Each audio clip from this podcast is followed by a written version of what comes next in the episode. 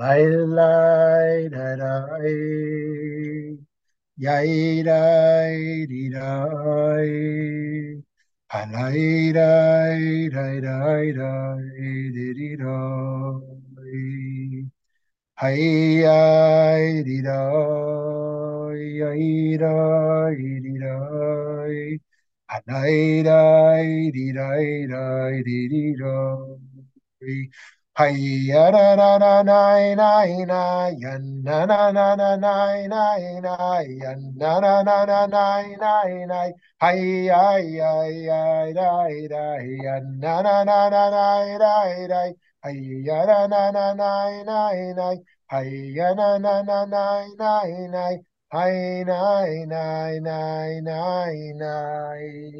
Shalom, shalom, friends. It's great to see you. That that melody is Return Again if you recognize that return again, since we've entered the month of Elul, leading up to Rosh Hashanah, we think about returning, returning to who we are. One notion of teshuvah, of repentance, is becoming somebody new, right? In in this time, in this in this period of time where we reflect on who we are, we want to become a new person. But um, but really, teshuvah comes from return. The idea that actually to become our best selves, what we need to become is not a new person, but return to our deepest goodness that's already there, to return to who we already are, authentically only ourselves. And so um, I hope today we can continue to think about that on how we can relocate that deepest essence of ourselves, which is good, right? Judaism doesn't believe in original sin like a lot of Christian um, theology does, uh, that we are not fundamentally uh, uh, sinful but rather that our our essence is fundamentally good and pure, and uh, we should return to that. That is actually a subject that's going to come up with Jean-Jacques Rousseau today. So let's start with a poll question, and then we'll launch in together. You're only getting two options today. What do most children need more to thrive? Isolation, to be in nature, at home, and in small, quiet settings, or through socialization, community, schools, and friendship. Of course, the answer to all is both. Yes, you need community, you need isolation. But if you had to pick one, what is going to enable and forget just children? The truth is, it's true for all of us. I mean, I mean, Rousseau is going to talk about education, but do to to be our best selves, do we need more alone time or more socialization time? And I don't want to get into introverts and extroverts, and some need this and some need that. Yes, we're different, but fundamentally in human experience and human nature, do we need more to be in the woods or do we, need more to be in community? And let's see our results. Okay, 14% say we need more isolation, privacy, um, quiet spaces, and 86% say we need more socialization, community, schools, friendship, connection, connection. Okay, we'll see what Rousseau has to say about that shortly. Are public education and socialization making our children worse? He wants to ask, relevant to our question. Are our laws as beneficial as society tells us they are? While lots of philosophers have had few reservations about defending elements of the status quo, Jean Jacques Rousseau was unafraid of questioning everything about the way society was run and the impact it had on people. Born in Geneva, Rousseau lost his mother when he was just a few days old, and his father subsequently fled their home, leaving him with his uncle, when he was young, Rousseau and his family had to flee Geneva due to a legal dispute. That set him on a course of instability and isolation for the rest of his life. Right? Imagine that. Mother dies very young, father flees, you're raised by your uncle, and now you're on the run. He tried to become a composer, and shortly after entering the world of philosophy, his books were banned in Switzerland and France, and a warrant for his arrest was issued.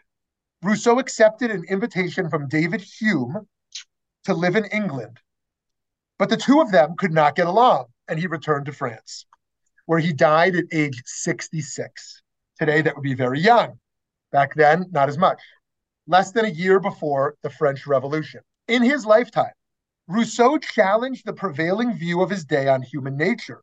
While others believed humans were naturally malicious, or at least a blank slate, Rousseau argued that humans were fundamentally decent and that it was society that was corrupting them toward vices and sins.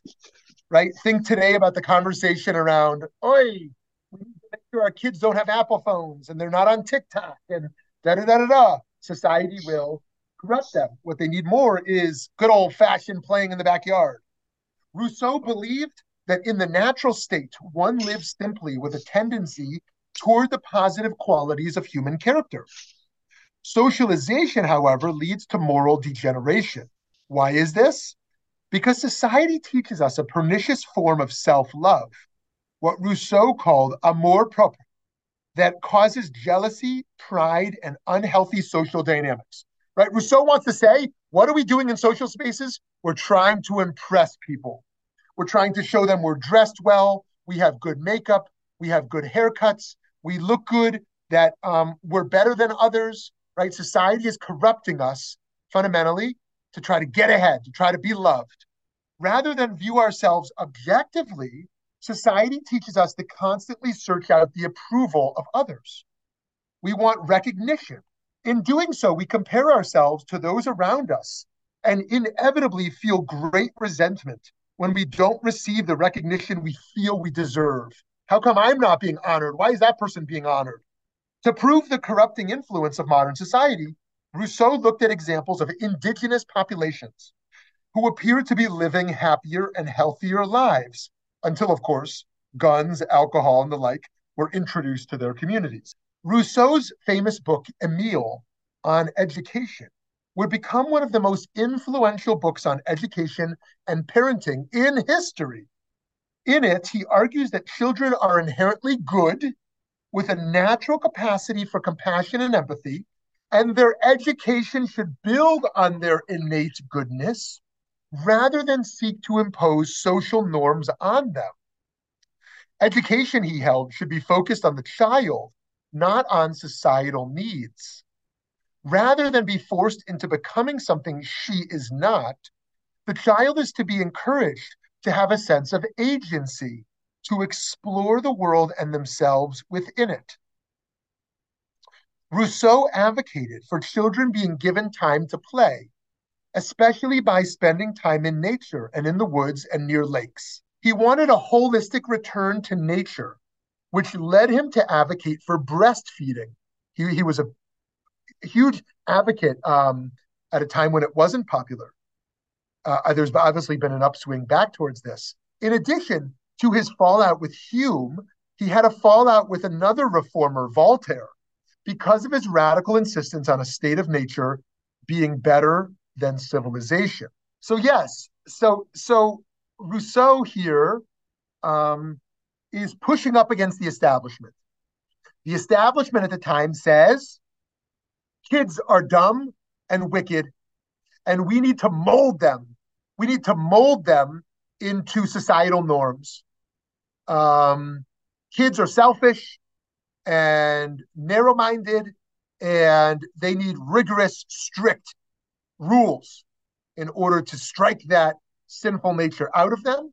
And he says, What do you mean? These kids are beautiful. And what they need is less these strict rules and social norms and more freedom to just be outside and experience themselves in the world. Um, think about Montessori, by the way. This is a huge influence on this model of kids playing at school, the model of uh, harnessing kids' talents rather than focusing on their weaknesses. And um, interesting enough, since my kids have gone back to school already, um, one of the biggest complaints they have is how as they get older, the teacher the teachers get stricter, and things that they think are trivial, like constantly being yelled at that their chair is not pushed in. According to some, that's good for kids. They need discipline, they need strictness, they need order. According to others, my gosh, like is the biggest priority for a six-year-old girl that her chair is always pushed in.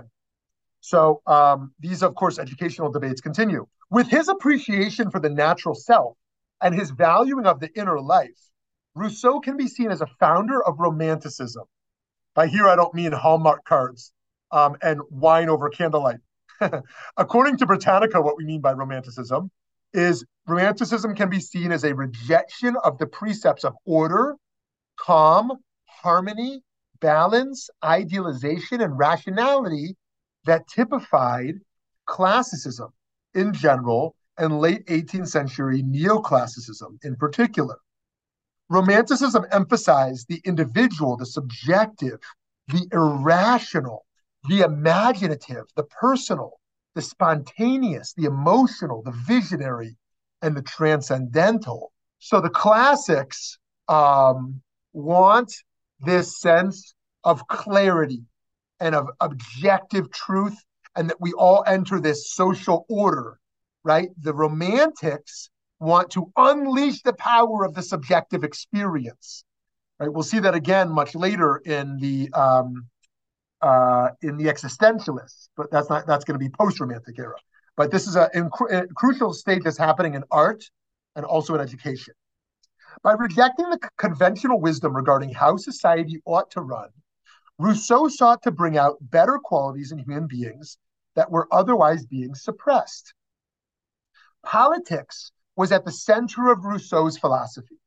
He argued strongly against the inequalities created by a feudalist monarchy, and his critique of the status quo made him a major influence on the French Revolution, which, as mentioned earlier, began shortly after his death. Revolutionaries took great inspiration from the following quote from Rousseau It is manifestly against the law of nature that a child should command an aged man that an imbecile should lead a sage, and that a handful of people should gorge themselves on superfluities, while the hungry multitude lacks even necessities. Right? To us, this feels like an obvious critique of monarchy today, but this was obviously very radical in his day. Rousseau was influenced by English politi- uh, political thinkers such as Hobbes and Locke. Similar to them, Rousseau wanted to bring humanity back to a hypothetical natural state, in contrast to what society looked like in his time. If you recall, two weeks ago, I was kind of giving a soft critique of that everything natural is good. Of course, there's a great counter argument to what I was saying, but I was just challenging our assumption that the best thing is the natural thing. But here Rousseau is going the other way. Natural is the best thing.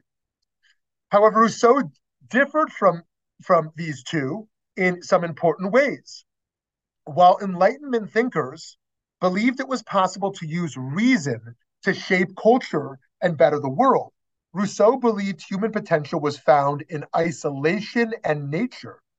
Rather than see humans as selfish, like Hobbes did, if you recall, and therefore require civilization to tame our bad instincts, right? We need policing, we need strict education, we need social norms. Rousseau goes in the total opposite direction from Hobbes. He viewed human nature on its own as profound and beautiful, only to then be polluted by social engineering. In particular, Rousseau believed that modern arts and sciences disrupt our morals and decrease our happiness. For Rousseau, it was not just society that was the problem, but the culture's over reliance on reason an education based solely on reason, he believed, was bound to crowd out a person's other natural qualities. He believed that instead of educating our minds, we need to educate our senses. So, too, he believed that religious engagement should be led by the heart, not the head. In his eyes, the role of religion was less about imparting correct beliefs and more about fostering bonds of love between citizens. Therefore, it plays an important role in nurturing and sustaining a political community. In fact, you might say this is partially some of the tr- of the difference between liberal and traditional religion. Orthodoxy, as you may recall, means one truth. Doxy is um, about truth. Like think paradox. Um, um, orthodox, and you know, basically means one truth. Liberal religion, think like Reform Judaism, for example, is less about imparting correct beliefs, although there's certainly dogmas in Reform Judaism as well, um, and more about community, social bonds in many ways. Of course, Orthodoxy has social bonding as well and identity, but is very much about maintaining dogmas. The more traditional religion wants to maintain the boundaries on truth in ways, well, of course, again, liberal uh, religion does that as well. The dogmas of of liberal progressive politics as they're embedded in liberal religion and Protestantism and Reform Judaism. So we see that in both. But here Rousseau wants to move religion from love of citizens away from kind of educating the mind around belief. Rousseau opens his important work, The Social Contract, with his impactful line Man is born free, and everywhere he is in chains. Here's one who thinks he is the master of others, yet he is more enslaved than they are. Ah, so here he's not only saying that freedom is our natural state, and we chain each other by moving away from that natural state of freedom, but also the notion that we may think the free one is the master and the slave is the enslaved. But actually, he says, in systems of oppression, no one is free. The master is even more enslaved than the than the enslaved themselves. Now that's a complicated idea because I mean, what are you talking about, Rousseau? One guy's actually chained, right? Chained to labor and doesn't have freedom of movement and speech, and and and the master does. But he on it, and so I, I, I a little bit of a of a unfair critique. On the other hand, um, he understands that on a psychological perspective, that the one who is uh, maintaining the system, their grip is so strong on ensuring systems of oppression, on ensuring social order, they in some ways are are are are, are the least free of all, um, given their how tight their grip is on holding the system together. Well, I think of the monarch locked within their in their palace. Yes, they've got great food and and and servants, this and that, but they're living in constant fear of being overthrown and of leaving the palace, whatever the case is. Think about I was thinking about that with Biden yesterday. I'm like, Biden landed in Hawaii. Like, what a great job that is. No, he's in meetings all day around natural disasters. You know, um, so yeah, he's got this mobility that he can fly around the world, but actually he's at the whim of whatever's happening in the world, disasters and other problems, at constantly being responding to those. Right, the president is one of the least free people, given kind of the uh, the demands upon the role. Um, ultimately, the inability to control his own schedule. While it's argued that structures such as the law make us better people, Rousseau believed the laws are ultimately driven by selfish motives, such as protecting property and imposing the will of the rich on the poor. With, with how much social upheaval and unrest was occurring in mid 18th century France, Rousseau found himself at the epicenter of the era's class conflict. Siding against those in power, he rejected the notion of society being run by the church, by the monarchy, and by the aristocrats, when the power needed to belong to the citizens. In addition to giving a great deal of intellectual fuel to the French revolutionaries, he was later an influence on Karl Marx's ideas about the revolutionary overthrow of capitalism to create a more just and ideal society. In fact, Marx concludes the Communist Manifesto with a reference to Rousseau when he writes, the, pro- the proletarians have nothing to lose but their chain. They have a world to win. Working men of all countries unite. For those of us influenced by Jewish values, we can see many admirable ideas in Rousseau's work. However, we don't sign on wholeheartedly, of course. For one thing, Judaism generally rejects the idea that society only influences us for the worst. For example, Maimonides explains that those, those we live beside impact us for better and for worse. Here's the Rambam. It is natural for a, a man's character and actions to be influenced by his friends and associates and for him to follow the, the local norms of behavior. Therefore, he should associate with the righteous and be constantly in the company of the wise, so as to learn from their deeds. Conversely, he should keep away from the wicked who walk in darkness, so as to not learn from their deeds.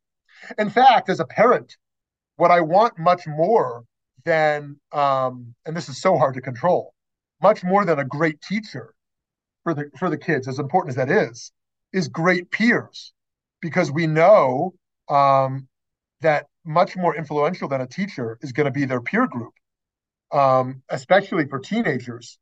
You know, the kids who are going to, you know, are going to get involved in drugs and crime, and the kids who are going to, you know, get involved in clubs and get involved in sports and get involved in charitable causes. Um, and that's really hard to control. Um, but Rambam is right we are deeply influenced by the people around us. it becomes very if you're in a social group where people feel you can kind of cheat the system a little bit becomes easily easy to think that that's how society works and if you have friends that are pushing you to be better um, that has a huge influence as well of course. It's also the case that judaism does not conceive of education only as a form of socialization. While much of religious education that's dan shapiro by the way the former ambassador the guy wearing a kippah he's not he's not a kippah wearer but i guess since he's visiting this ultra-orthodox school he is.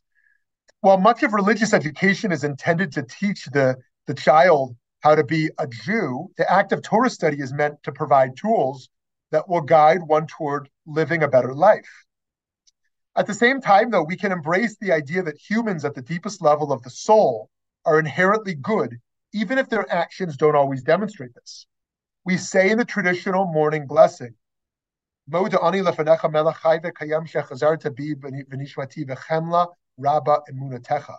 God, the soul you placed within me is pure. You created it, you fashioned it, you breathed it into me, you safeguard it within me. In fact, friends, if we were all to say one prayer each day, a Jewish prayer, this would be my second recommendation. My first, of course, would be the Shema, to say the Shema twice a day, to fulfill that mitzvah every morning and every night, to uh, to remind ourselves of the power of love, as we say in Shema and the V'ahavta, the, uh, the power of love and living with love. But my second recommendation would be this that right when we open our eyes, we remind ourselves that we are fundamentally good and every breath we take is a gift. And that when we when we wake up each morning, we um, are aware that we have a vote of confidence has been put into us, that we have a role to play in the world. So, too, we can recognize that traditional classroom education in an institutional setting is not the only way to acquire wisdom. Some of the greatest Torah scholars learned in the home. This picture here is of Rabbi Moshe Feinstein, one of the most important rabbis of the 20th century, who only learned from his father. He didn't have a school education, a yeshiva education. He learned with his father and stayed home his whole childhood. We affirm the huge Jewish commitment to formal schooling, but we can also confirm Rousseau's position that other methods of education are valid pathways. This diversity can be seen in the vastly different approaches taken by, by the Litvaks, the L- Lithuanian rationalists, who valued and continue to value book learning in the Beit Midrash above all else, versus the, the Hasidim, who traditionally emphasized a more organic spiritual growth through prayer, preaching, and spiritual practice. We also find a more complex notion of Rousseau's idea that civilization can be damaging on the on the one hand, Jews see it as important to embrace civilization because it's our chance to influence the world for better. However, through Shabbat, we also practice restraint of that impulse, returning to our natural state of being, much like Rousseau wanted. As Rabbi Abraham Joshua Heschel stated in his iconic work, The Sabbath, six days a week we wrestle with the world, wringing profit from the earth. On the Sabbath, we especially care for the seed of eternity planted in the soul. The world has our hands, but our soul belongs to someone else. Six days a week, we seek to dominate the world. On the seventh day, we try to dominate the self. As Jews, we don't isolate from society, but we don't want to become owned by it either.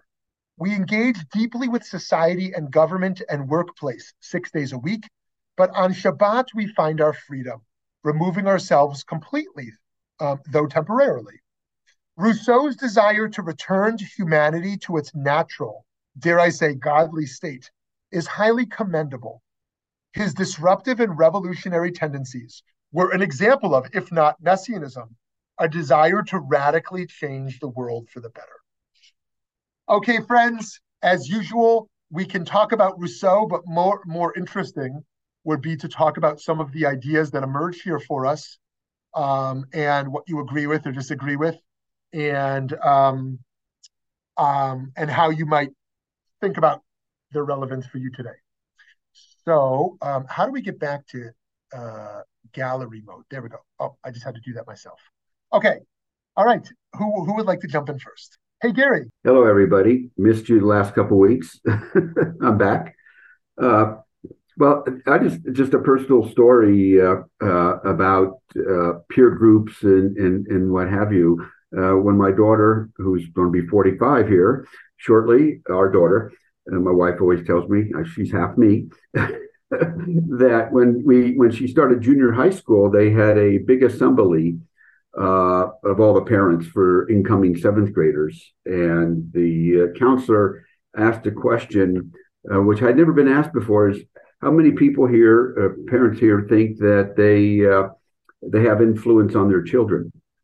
And of course, everybody, you know, raised their hands and he just laughed and he said, You must be kidding. By the time your daughter or your child is 13 years old, you have like 10% influence and 90% influence from their peers.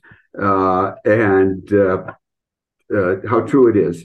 Uh, uh, and, and the other thing I really wanted to say is that uh, as a parent, we always felt that uh, that Jewish came. Well, I should back that up. As parents, we always felt that organizational uh, Jewish organizations were really important in influencing our children, be it uh, United Synagogue or the Reform movement. The more, the merrier. USY.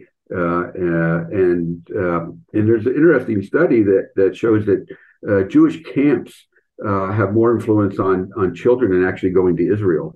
And I, I so you know, I just feel that I, I, had to say that because both our children are very involved in the Jewish community uh, today. I have six Jewish grandchildren, uh, and uh, you know, we're all probably grandparents here, if, or or thereabouts. Sorry, Shmuly, you will be someday. Uh, so I just wanted to to throw that in there that uh, uh, that that's an important factor of, of growing up. Maybe not as strict as is just education and, and beating you know, people's knuckles with their hands, as my father used to tell me when he didn't know his uh, his Jewish upbringing when he went to uh, Cheder. But uh, that's about what I had to say. Thanks, Gary. Yeah, awesome stuff there. And um, you know, some of us may believe we can actually trace our influence. We may have a coherent story of our lives of how a parent influenced us, or a teacher, or a grandparent, or the like. Um, and some of us may believe that those are just stories we tell. Actually, there's a deep subconscious realm that we don't even really know um, those influences um, and how we got to where we are and what got us there. And um, those stories might be myths uh, for some of us, and those stories might be accurate. Um, and and it, I always find it fascinating. In fact, a bar mitzvah yesterday asked me to look over his speech, his bar mitzvah speech, and I was pushing him to get a little bit more personal around influences. But he doesn't seem to even recognize that yet. There's kind of a sense of like him creating himself as opposed to like being in a social context. Um, that he'd be radically different he was if he was raised in 17th century Thailand or third century Babylonia or 21st century um, China. Um, you know, and so so yeah, so and one thing that could be fun for us to do is before going to sleep tonight, you know, track just some thoughts you're having. Um, say, oh, here's four thoughts I'm thinking about tonight. And then say, where did that come from in my day? Am I influenced by the TV I'm watching? Am I influenced by the news? Am I influenced by a phone call I had? Am I influenced by my memory, my long term memory? Like, what is actually happening in my mind and what is influencing my mind? And one form of freedom might be to gain an awareness of what's happening in our minds. And I, I, hate to say control, control sounds a little bit too domineering, but some level of, of, of uh, capacity to hold our minds in with more freedom, as opposed to just being our minds a product of our social influence. Maybe you meditate, maybe you take walks, maybe you do something to empty your mind of social influence. But um, imagine if all we really are today is a product of the conversations we have and a product of the media going into our heads. That would be a sad thought. I think a big part of religious and or social practice is about emptying social influence from the mind and heart and cultivating the state of mind we want to have. Maybe you want to be more optimistic and all the news you're telling you watching tells you to be pessimistic. Maybe you are um, looking to have more love in your life and a lot of relationships in, in your space are more toxic ones, right? We want to think about like what is shaping us. And to Gary's point, yeah, peers are a big part of that. And sometimes a really positive part, and sometimes a really negative part. And to Gary's point as well around camps, yes, there are so many studies around how camp, in terms of Jewish identity, is one of the most influential experiences. And part of that is to the credit of the camp, you know, the camp administration. And part of that is simply the fact that the more immersive, the more influential. The less immersive, the less influential. If you go to Sunday school for an hour, very low influence. If you go to day school eight hours a day, larger influence. If you go to Israel for 10 days, bigger. If you go for eight weeks to a summer camp, all the more so. The more we immerse ourselves, which is another point around um, thinking around around our workplace. Is our workplace a healthy culture that's generally has a positive orientation? Right? Is our workplace have a have a negative culture? Because of course, also that same thing's going to happen over there. So, anyways, thank you, Gary, for thinking about influence. And I think Rousseau is pushing us to think about that, about how society is forming our inner lives and how we should be aware of that and uh, responsive to that. Hi, Toby. Hi, everybody. I'm so glad to be back. Uh, but I, I, had a thought. Not sure where it came from, but um, I and I don't know how many of y'all uh, have heard of Musar or studied Musar or anything. But what I just started about a year ago studying Musar, and when you're talking about looking at your way of thinking about things and trying to influence the way you are thinking about things. Um, I found the practices, I mean, it's not just reading about, oh, isn't that nice to have a positive attitude, yada, yada, yada. That never really worked to me. I'm not a cheerleader type, that really never worked. But I find that the practices in Musar, where you have to actually go and do something every day and then journal about it, has been incredibly helpful in examining how I'm thinking, and then in taking that and um, trying to balance things. And what they say is there's no bad, there's no bad thoughts. You know, there's anger and and these bad things. It's not really bad. It's just that you want to moderate that somehow. And I, I don't know what everybody thinks about that, but I'd be curious to know.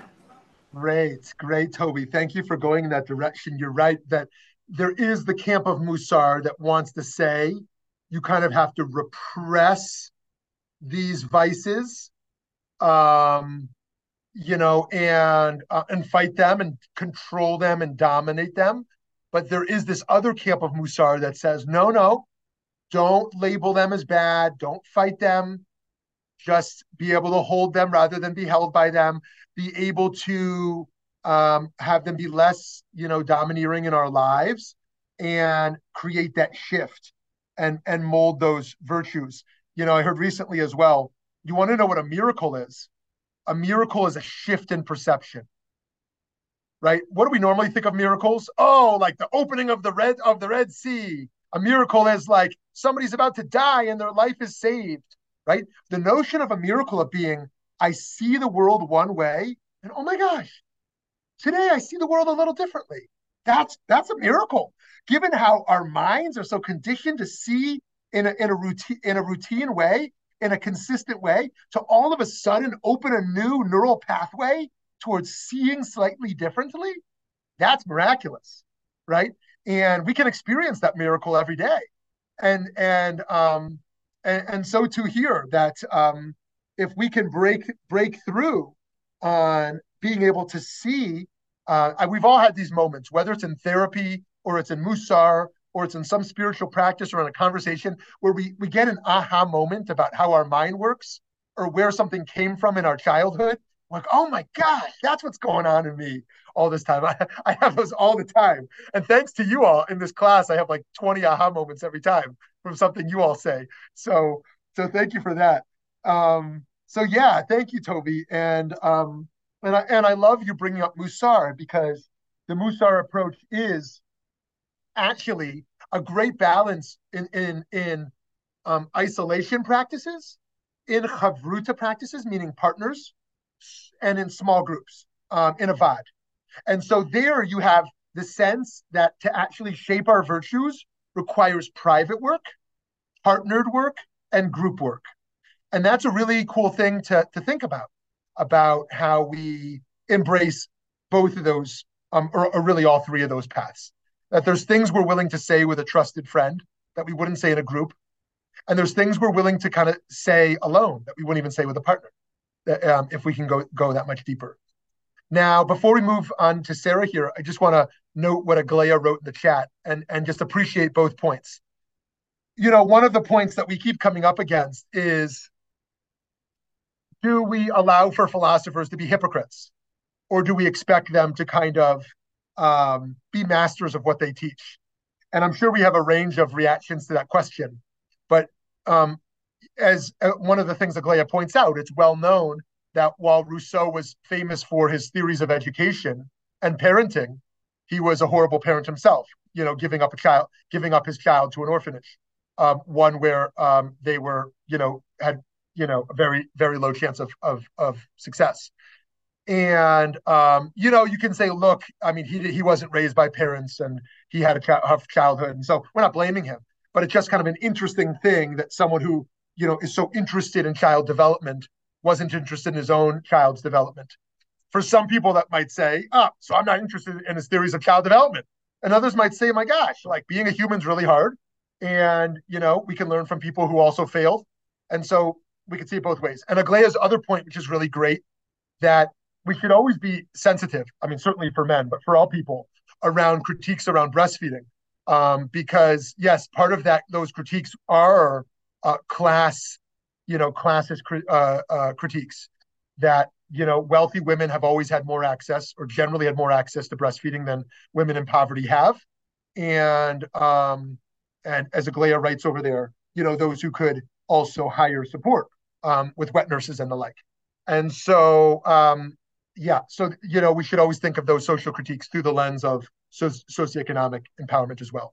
Okay. Hi, Sarah. Hello. So um, I was struck by a couple of things as you were speaking. One was that it feels really significant to me that we're looking at this in Elul and that uh, at least Rousseau was talking about this essential, what I think of as my essential being.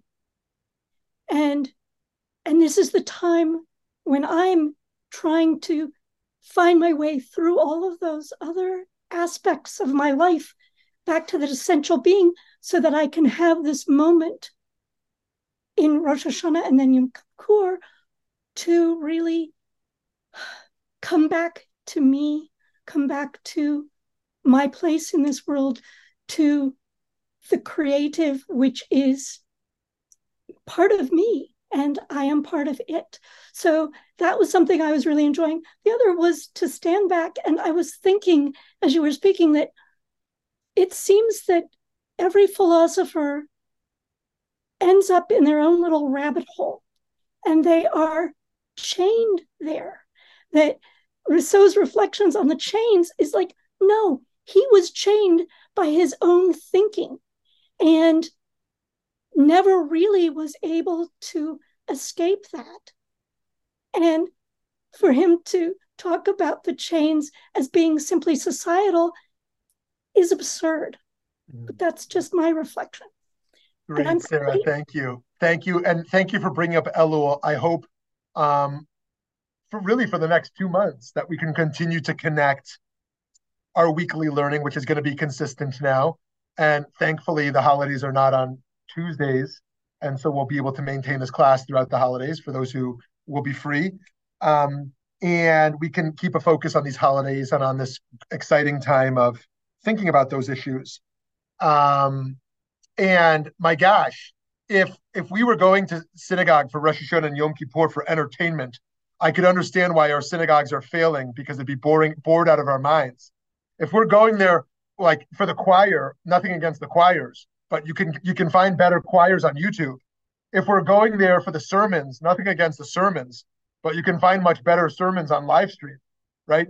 If we're going there for the for the friends, nothing against the community, but you can find better friends by just going to get a beer or a coffee, you know, rather than you know just sitting next to people you can't even talk to or somebody shushes you. So if we're going there for all that stuff, like you got some better places to go you know. Um, but I think the greatest promise is to go with a real soul curriculum of a place of introspection where I can really think about my life on the deepest level and be doing that in a in a collective space that can kind of support that. That the melodies are almost a backdrop to going deeper. The songs are a space to hold that. The people in the room are are partners in, in going in that space.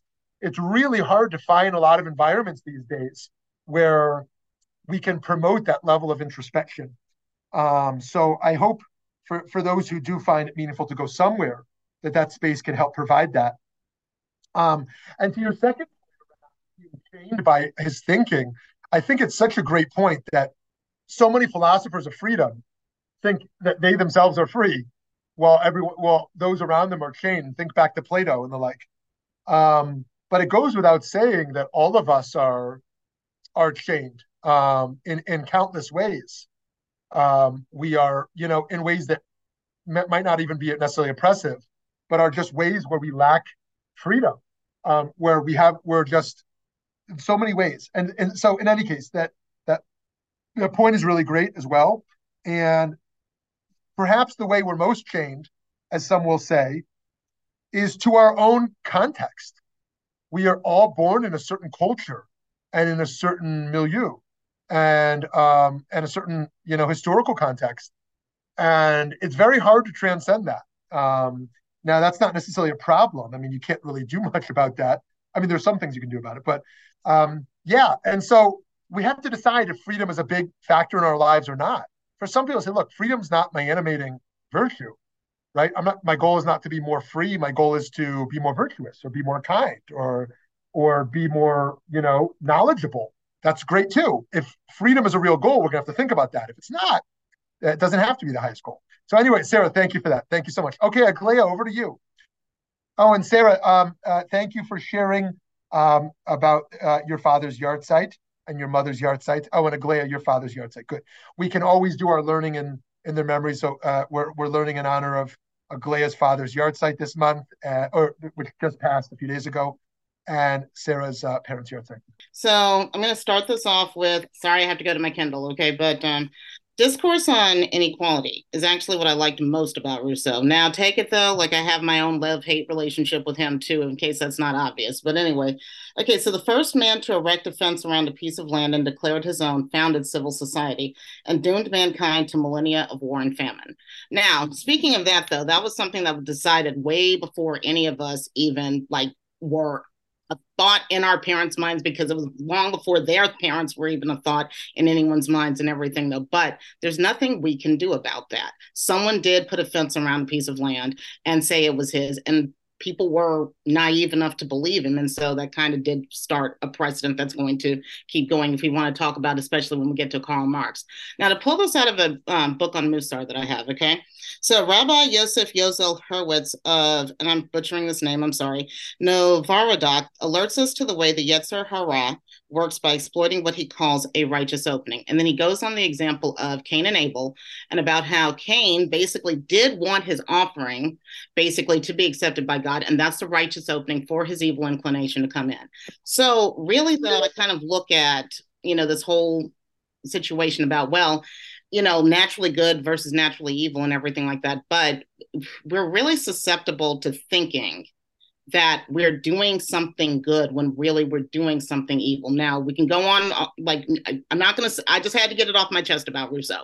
Okay, I'm not gonna like you know like be saying you you know that kind of thing with him then I want to smack him around a little bit. But anyway, though, but the thing is, is that um, getting like this idea that just the paternalism that comes from him and is still like really warping people's minds today because paternalism, um, well, the whole case with the blind side issue, hello. So, you know, I kind of wonder. Um, a lot of the time, I think we're fooling ourselves. Um, there are a lot of things we can't do anything about, and we do believe that they are righteous openings and it lets all of that stuff in. And that like it says yetzer hara issue is not going to let you go.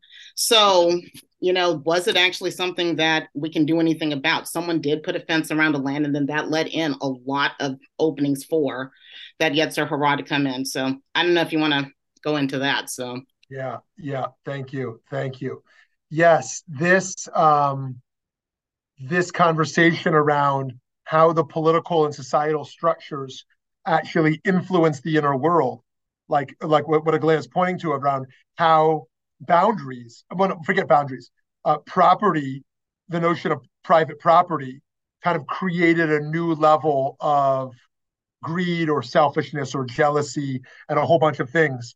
And how that's true as well today. And it ought to be one of the things that we think about with policy is not just is policy just, but what does policy create within the person themselves? I don't think the conservative argument is right that welfare cre- um, creates entitlement and thus we shouldn't provide welfare.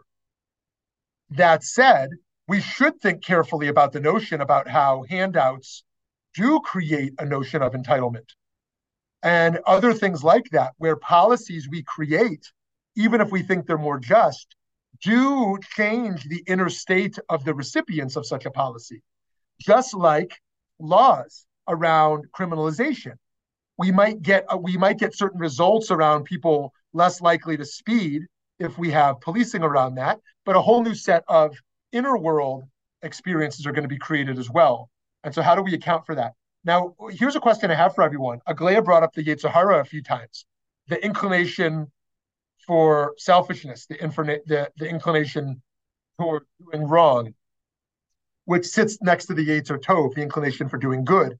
And I want to get your sense of this. The Talmud says, the greater the person, the greater the Yetzer Hara. The greater the person, the greater is that inclination towards evil. What do you think they mean by that? What is it about becoming a more virtuous person that means that one's negative inclination increases? What do you think the rabbis meant by that? Are you asking me? You and everybody. Okay. Well, I'll just think of it in terms of um, well, one, um, the way that I read about it, the Yetzer Hara is also like kind of, you know, it's your particular issue, so it's kind of tailored cut to you. So I kind of like think of it in terms of every time you actually like advance on your Yetzer Tov journey though or your Musar journey, you know, like all of that stuff. There are going to be more challenges that actually creep up. And mm-hmm. so, but also um, in thinking in terms of, well, if you've got like, say for instance, you've got my salary, which nobody in here would be impressed by, oh did i say that publicly? But um or somebody else um we're not going to name any names like elon musk or you know like we're not going to say elon musk or jeff bezos or anything like that. Well their potential to do a lot of really shady stuff is pretty it's pretty good. Okay great. So so one read here can be spider-man's with great power comes great responsibility right? The more power or wealth you have the greater opportunity you have to have an impact, right? The other sense, going to the, your point about virtue, is that as we become better people, we start to see as well our impact more and more. If my goal is, hey, I'm going to be a nice guy today, I'm just going to open the door for someone today, right? Great. Like, uh, I, I did my job. I, I held the door for someone. If my if I'm thinking each day, oh my gosh, how am I using my speech to build up rather than tear down? How am I being charitable today? How am I you know, going out and, and supporting the vulnerable? How am I how am I becoming more humble and becoming more generous? And how am I, you know, in, being introspective around my spiritual life? If like if I have all these things I'm working on, I now see how many forces I have within me to not achieve that. So my Yetzer Hara grows as I'm working on myself more because I see how many opportunities to fail I have each day. If I set a low bar, great, my Yetzer Hara is pretty low because nothing's really pushing back on my desire to do good. But once I set a high bar, I've got all, oh, I'm tired today. It's rainy today. Like, I don't, I deserve someone to help me. I don't need to help anybody. All these excuses pour in. And so, you know, the other way to say it is our awareness also. If I'm someone who's like, ah, sticks and stones will break your bones, but words will never hurt you, you know, then I say, ah, who cares what I say? But if someone's like, speech is so powerful, I'm so aware of speech, then I'm going to have all these opportunities where I'm going to be tested on how my speech is used that day, right? And so that's another way to think of it. Okay, back to you all. Back to you all. Whatever else you want to weigh in on. Alex, Ed, Eddie, Roberta, Arnie. Can, can I just uh, chime in with, with what you said? I, I, I, with the Eitz Hara and Eitz Tov. I understand what the rabbi said, uh, but and, and, but to pick up where I and, and I can never pronounce your name. Anyway, you know I'm talking about.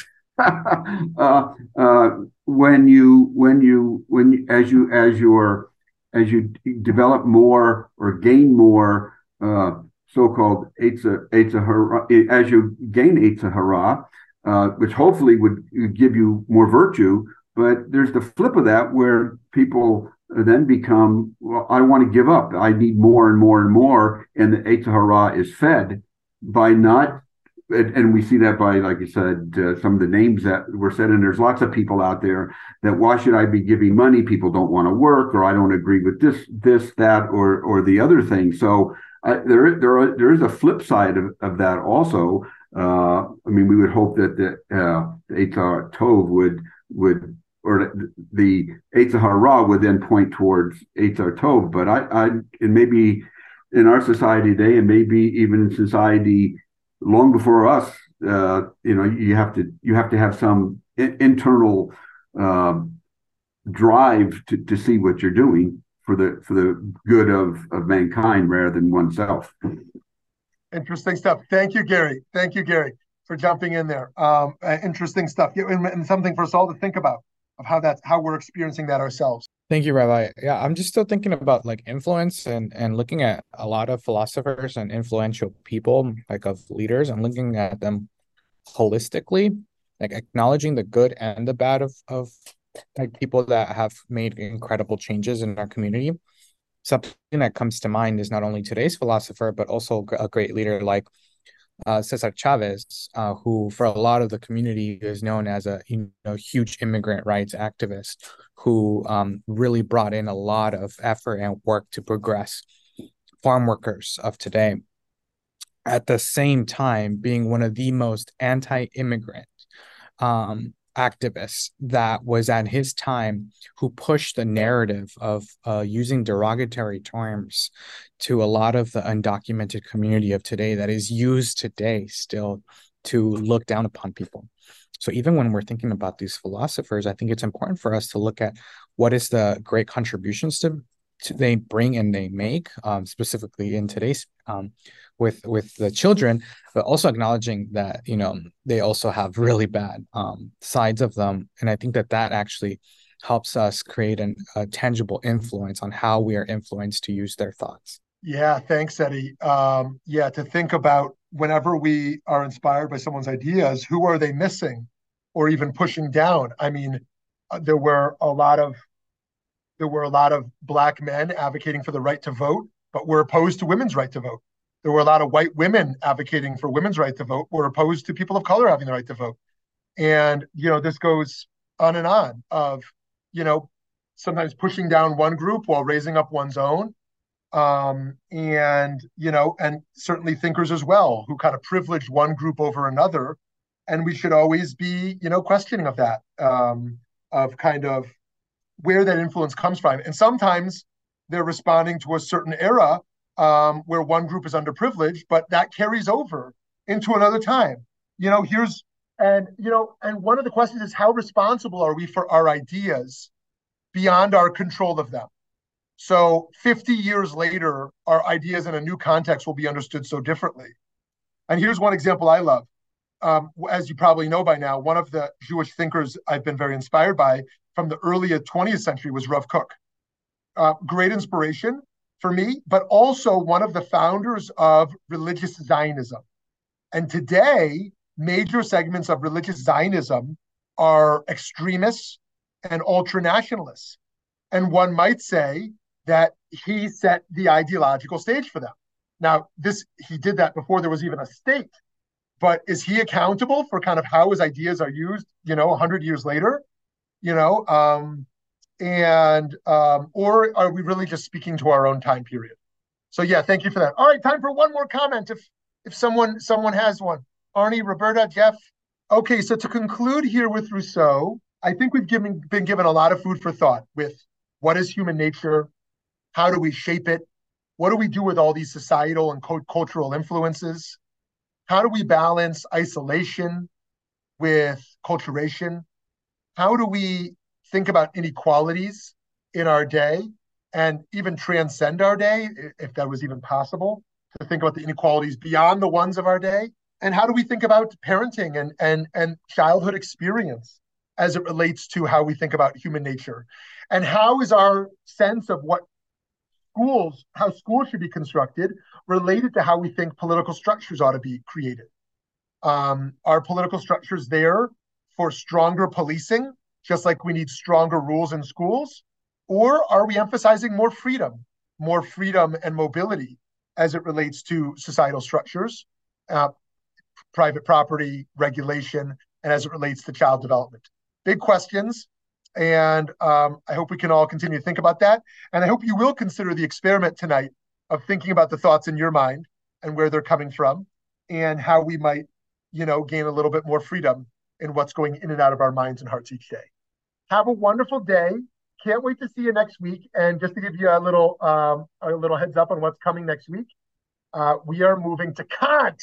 Oh my gosh, it's like you can't even do the you can't even do anything without Kant. So you know, I probably say that every time but um, you know, uh, you can't you can't do anything. You can't do anything without Kant. So, all right, have a great day. See you next week.